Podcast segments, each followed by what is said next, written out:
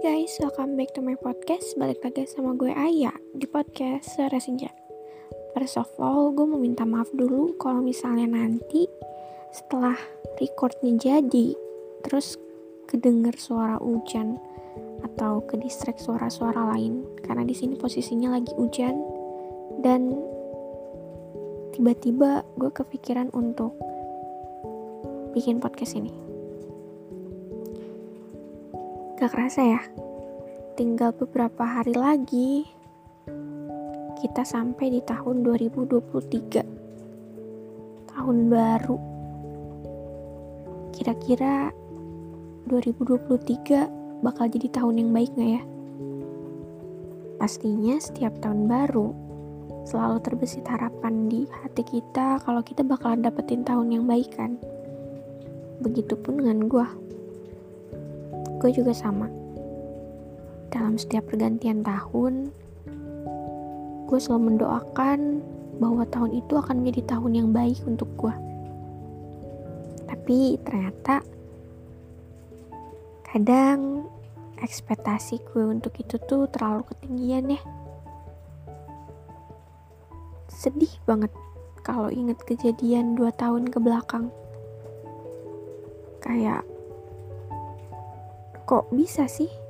Gue masih ada di waktu sekarang ini? Dan kenapa gue bisa jadi lebih baik dari waktu itu?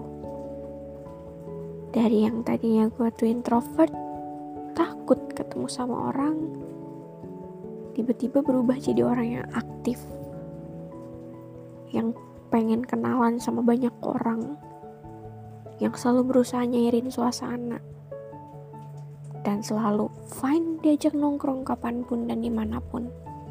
Beda sama gue beberapa waktu yang lalu. Untuk kalian yang nyimak beberapa podcast gue ke belakang, mungkin kalian tahu cerita ini. Cerita di mana gue pernah menjalani hubungan dengan seseorang yang baru gue akhirin beberapa bulan lalu. Jujur, itu masih membekas sampai sekarang. Ini bukan berarti gue bilang gue belum move on ya, atau gue masih sayang. Enggak sama sekali. Tapi lebih ke, kenapa sih gue harus membuang waktu sebanyak ini dengan orang yang pada akhirnya enggak menjadi tujuan gue. Lo bayangin, waktu itu gue pernah dijanjiin mau nikah. Jujur hal kayak gitu tuh menurut gue terlalu besar. Janji itu terlalu besar.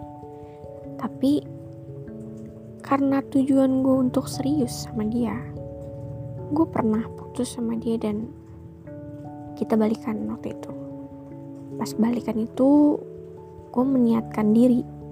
Gue ini orang yang pemain. Waktu pacaran pertama kali gue masih suka chat-chat sama lawan jenis di belakang dia. Bahkan gak seserius itu.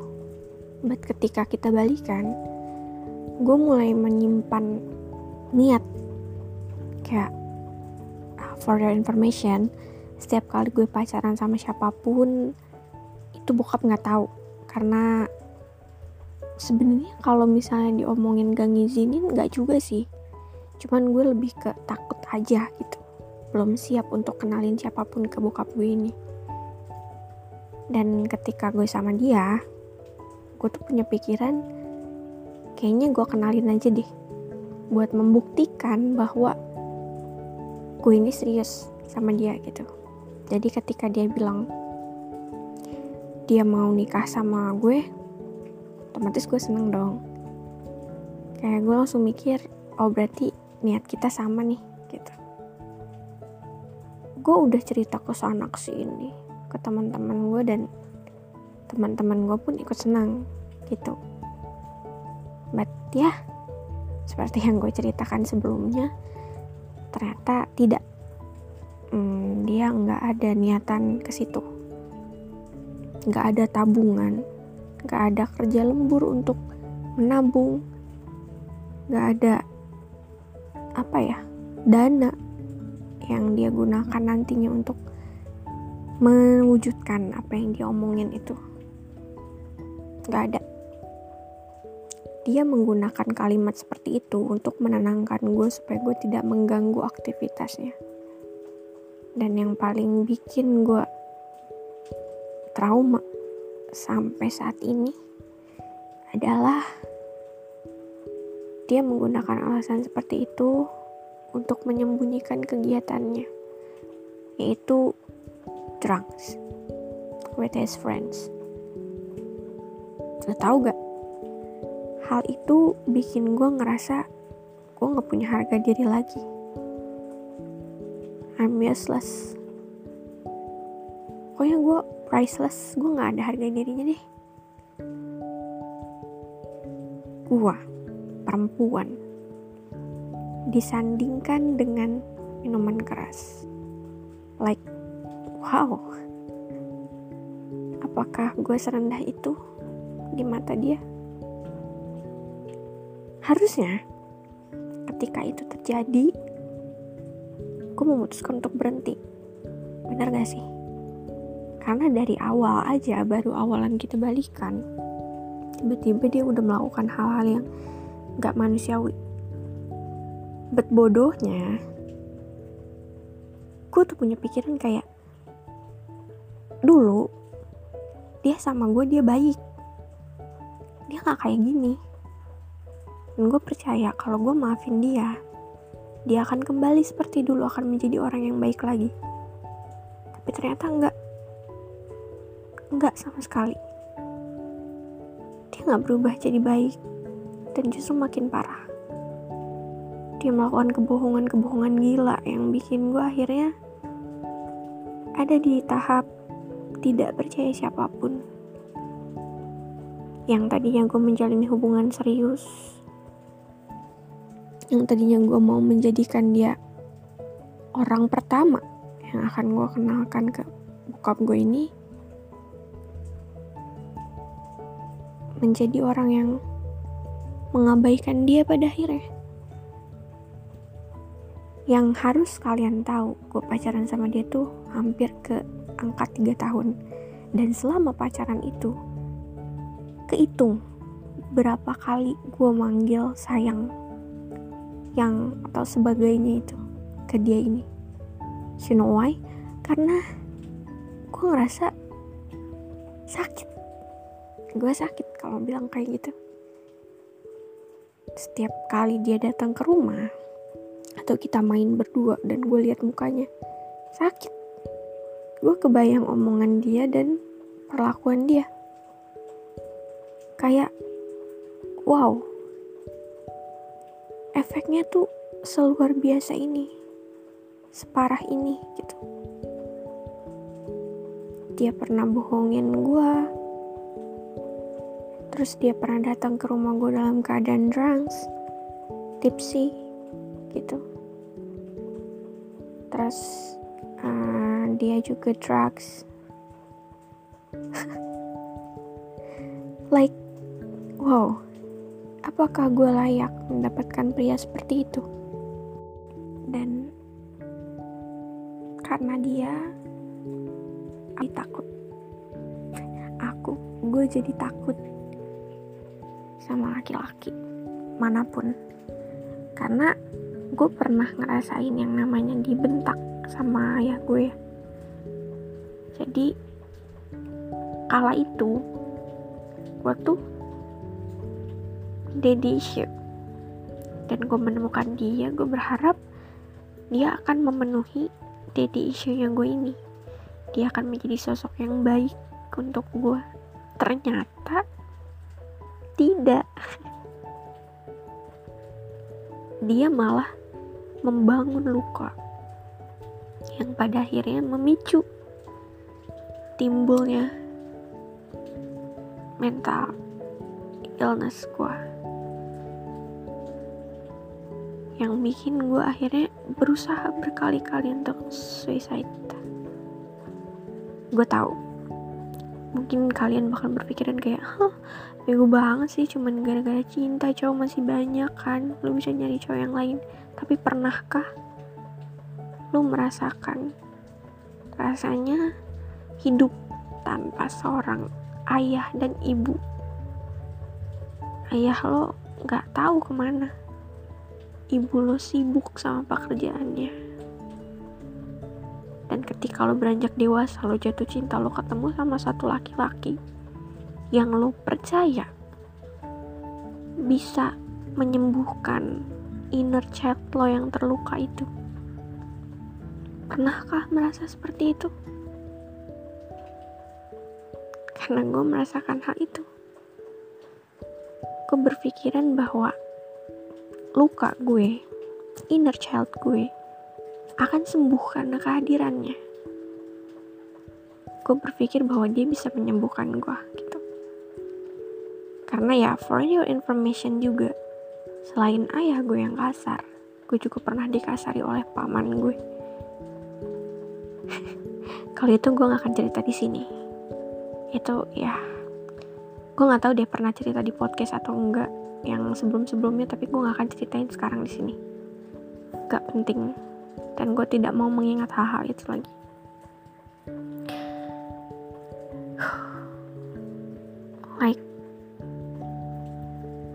gila sih. Laki-laki. Kayaknya laki-laki yang hadir di hidup aku tuh hidup aku hidup gue tuh untuk memberi luka baru.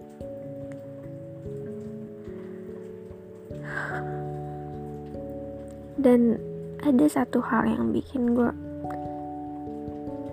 insecure sampai akhirnya benar-benar menutup diri dari siapa pun itu ketika pernah satu masa.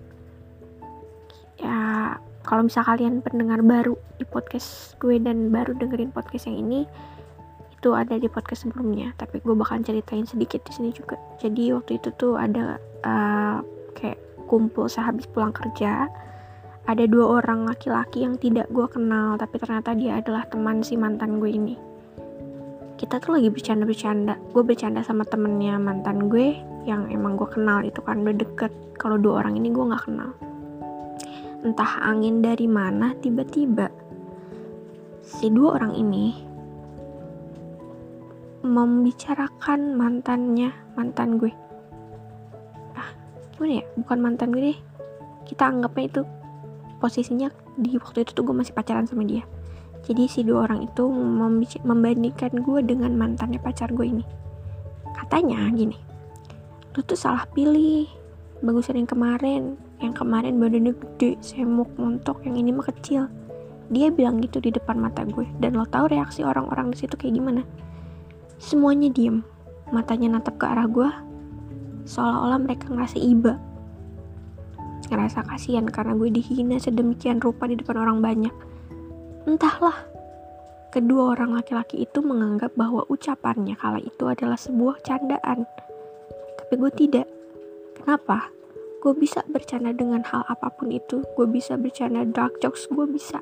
Gue menerima hal itu hanya dengan orang-orang yang sudah mengenal gue dengan dekat, mengenal gue secara lama, mengenal, mengenal gue dengan waktu yang lama. Tapi di situ posisinya si dua orang ini tuh nggak kenal sama gue, kita nggak deket. Tiba-tiba dia ngomong kayak gitu dan tidak ada reaksi apa pun dari si pacar gue ini.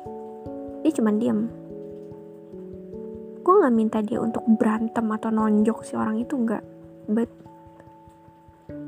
kalau laki-laki ngeliat pacarnya dihina di depan orang banyak, apakah dia akan diam saja? Wajarkah dia disebut laki-laki? Ketika dia tidak bisa menutup, membungkam mulut orang-orang yang menghina perempuannya? ya, tapi di situ gue masih tetap membela diri gue sendiri. Gue berdiri dengan kaki gue sendiri tanpa gue berharap lebih ke dia dia cuman bilang aku gak mau berantem sama temenku gara-gara perempuan. Seperti itu katanya. It's okay. Mungkin emang prinsipnya seperti itu dan gue pun tidak bisa me mengganggu apa yang menjadi prinsipnya itu kan. Sampai akhirnya di satu masa gue pernah dimusuhin sama satu circle online gue waktu itu. Jadi entahlah mungkin mereka merasa gue egois atau gimana mereka mulai membuat circle di antara circle dan itu tanpa gue mereka mulai menghina, menjatuhkan, mengeluarkan kata-kata yang sampai sekarang masih berbekas di otak gue. Dan jujur itu bikin gue takut, tremor. Hmm, bahkan gue pikir kayak apa gue harus nonaktifin sosmed aja ya, menghilang dari dunia sosmed supaya gue tidak melihat hal-hal yang menyakitkan itu lagi gitu. Dan lagi-lagi, pacar gue itu tidak melakukan hal apa pun, hanya diam saja. Dan lagi-lagi, gue membela diri gue sendiri, menyelamatkan mental gue sendiri, sendirian. Bahkan sampai diaktif akun Facebook juga waktu itu karena ramenya di Facebook kan. Karena beneran takut guys. Gue beneran takut baca head speech orang-orang yang wow gila deh kata-katanya setiap kali gue bikin quotes dikatain caper padahal quotes adalah teman gue sejak gue masih kelas 4 SD kelas 4 SD gue udah bikin quotes-quotes kayak gitu. Sampai gue tuh nggak berani upload apa pun update apa pun karena gue takut dijelek-jelekin lagi. Dan lagi-lagi mantan gue tidak melakukan hal apa pun. Diem aja. Tapi yaudah nggak apa-apa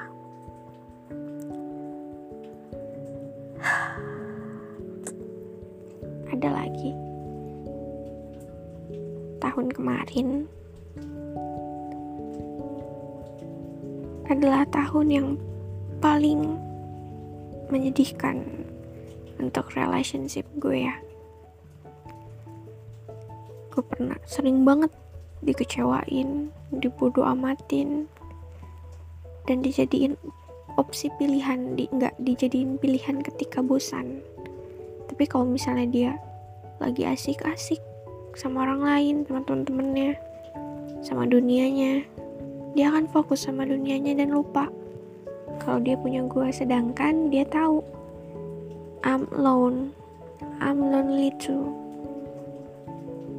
Tapi dia tidak seperduli itu dan ketika gue mulai marah gue menunjukkan kekecewaan gue gue lah yang disalahkan. Bahkan sampai dikatain anjing. Waktu kondisi mental health gue saat itu lagi nggak baik. Ya mungkin uh, karena tekanan ya. Gue tiba-tiba lepas kontrol gitu. Dan dia tuh adalah manusia yang manipulatif. Luar biasa manipulatif. Tidak mau disalahkan sama sekali. Dan selalu memutar balikan fakta menunjukkan bahwa gue lah yang salah di sini. Yap, begitulah. Beberapa kali orang-orang mulai menggunjing tentang dia di depan di belakang gue di belakang dia di depan gue mempertanyakan pilihan gue kenapa gue harus sama dia? Dan berkali-kali gue juga berkali-kali juga gue membela dia di depan orang banyak gue mau sama dia gue memilih dia karena dia adalah dia tanpa alasan apa pun. Jadi orang-orang tidak bisa mengganggu gugat apa yang sudah gue pilih. Tapi dia secara terang-terangan meremehkan penampilan gue. Selalu berkata bahwa penampilan gue terlalu rapi. Sampai akhirnya gue bingung gue harus pakai apa lagi untuk kelihatan sederhana. Dan di tahun itu pun saat gue konsul ke psikolog psikiater ternyata katanya gue punya bipolar gejala traumatis dengan ciri psikotik. Yap gue didiagnosa seperti itu hancur sih hancur banget dan gue cerita sama si mantan gue yang itu dia tahu nih oke okay. dan lo tahu apa yang menyakitkan bahkan di saat dia sudah tahu bahwa gue sedang tidak baik-baik saja, sedang dalam kondisi yang terpuruk, dia drunk lagi. Drunk, bayangkan.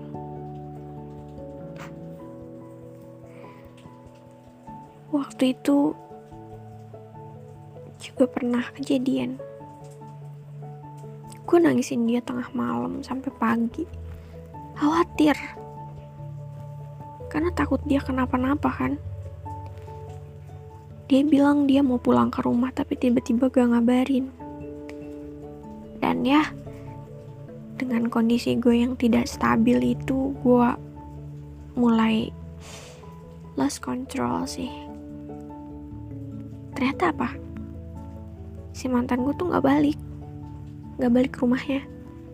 Dia gak jalan sama sekali waktu dia bilang lagi otw dia stay di rumah temennya. Dan mengabaikan gue yang kepanikan saat itu. Luar biasa sih, mental gue diuji. 24 per 7. Dan ya, berkali-kali gue coba untuk suicide. Entah dengan drugs, bukan drugs yang emang drugs ya, lebih ke medicine tapi gue minum secara over gitu. Cutting. Cutting. Yap I do it. Pokoknya gue melakukan apa pun deh. Biar gue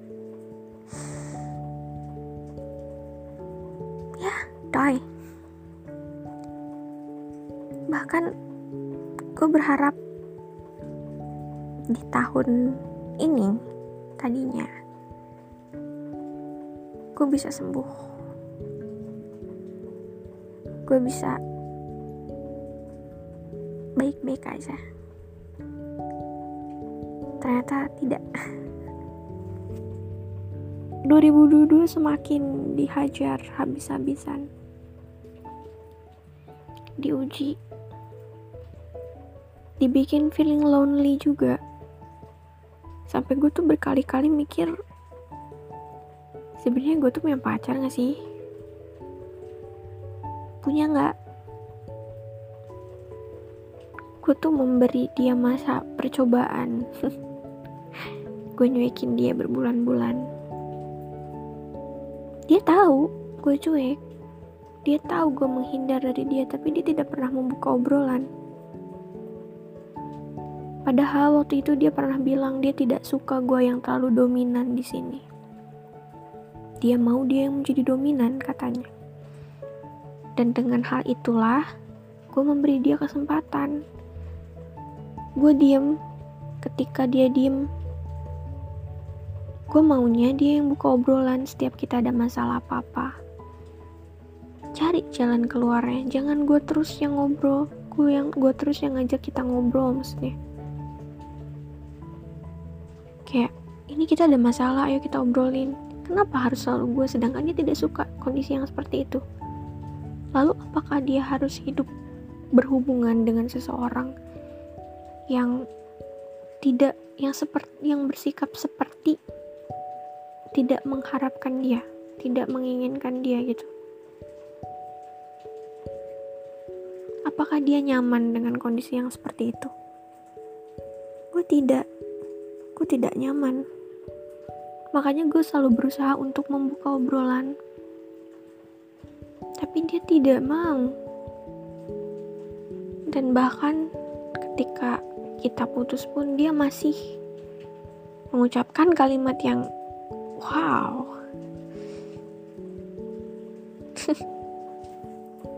kalimat yang kalau diingat sampai sekarang like wow I'm priceless apakah aku serendah itu? Hmm? gue tahu sih. Dia memang memandang diri gue rendah dari kita masih sama-sama. Tapi apakah setelah putus gue tidak boleh mengupgrade diri gue? Merubah diri gue untuk menjadi versi yang lebih baik?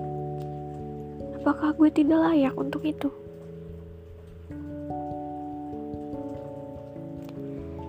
Jujur luka itu masih membayang membekas sampai sekarang. Yang setiap kali malam-malam gue lagi diem datang lagi bikin gue overthinking dan ngerasa dengan luka sebanyak ini apakah ada orang yang dengan senang hati mau menerima gue dan even lukanya sudah sembuh pun pasti ada bekasnya kan. Apakah ada orang yang mau hidup dengan manusia yang penuh dengan bekas luka? Bekas luka yang bahkan tidak mungkin bisa hilang. Hanya memudar sedikit demi sedikit. Setiap malam gue overthinking tentang itu. Ada gak sih orang yang tulus yang mau menerima kondisi gue yang sangat buruk ini. Karena laki sebelumnya pun memperlakukan gue dengan seenaknya. Tidak manusiawi. Tetapi bukan seperti manusia memperlakukan hewan juga. Karena hewan lebih dikasihi. Entah dia memperlakukan gue seperti apa sampah mungkin. Kok nggak sekuat itu guys? Orang yang kalian lihat fine fine aja di Instagram di WhatsApp di Line di TikTok maybe. Orang yang kalian lihat ceria happy baik-baik aja setelah putus. Enggak gue gak seperti itu gue masih hidup dengan rasa trauma gue trust issue gue. Bayangan gimana gue dikasarin sedemikian rupa. Dijahatin. Masih stay. Gue tidak baik-baik aja. Apa yang selalu gue pamerin di sosial media? Palsu gue selalu berusaha untuk menjadi orang yang kelihatan fine positive vibes. Seperti apa yang orang-orang omongin yang katanya suka sama gue karena gue positive vibes. But I'm not. Gue tidak sepositif itu. Gue hanya pintar bersandiwara. Pura-pura seolah gue baik-baik aja padahal enggak. Tidak baik-baik saja sama sekali. Luka ini masih ada. Belum kering. Masih sakit. Luka yang bikin gue gak percaya kalau ada orang yang bilang he loves me. He want to stay he want he want me maybe? I didn't believe it. Karena trauma itu trust issue itu. Gue sudah move on. Gue sudah melupakan dia. Tapi ada hal yang tidak bisa gue lupain itu lukanya. Bagaimana cara dia ngelak ngelukain gue saat itu. Itu hal yang tidak bisa gue lupain sampai sekarang. Berkali-kali setiap malam gue capek. Dan gue nggak tahu harus cerita ke siapa soal ini.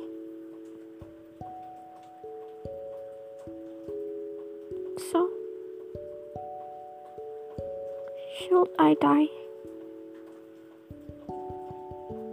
untuk merasakan ketenangan yang seharusnya. I'm just tired. I'm tired to be fake. Boleh kan? Gue ngeluh sekali aja. Kayak gini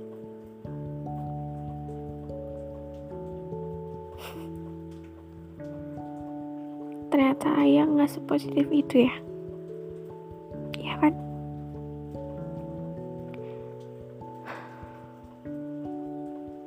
Udah sih. Gue tuh cuma mau cerita itu aja. Karena gue lagi overthinking malam ini. Pagi sih jatuhnya.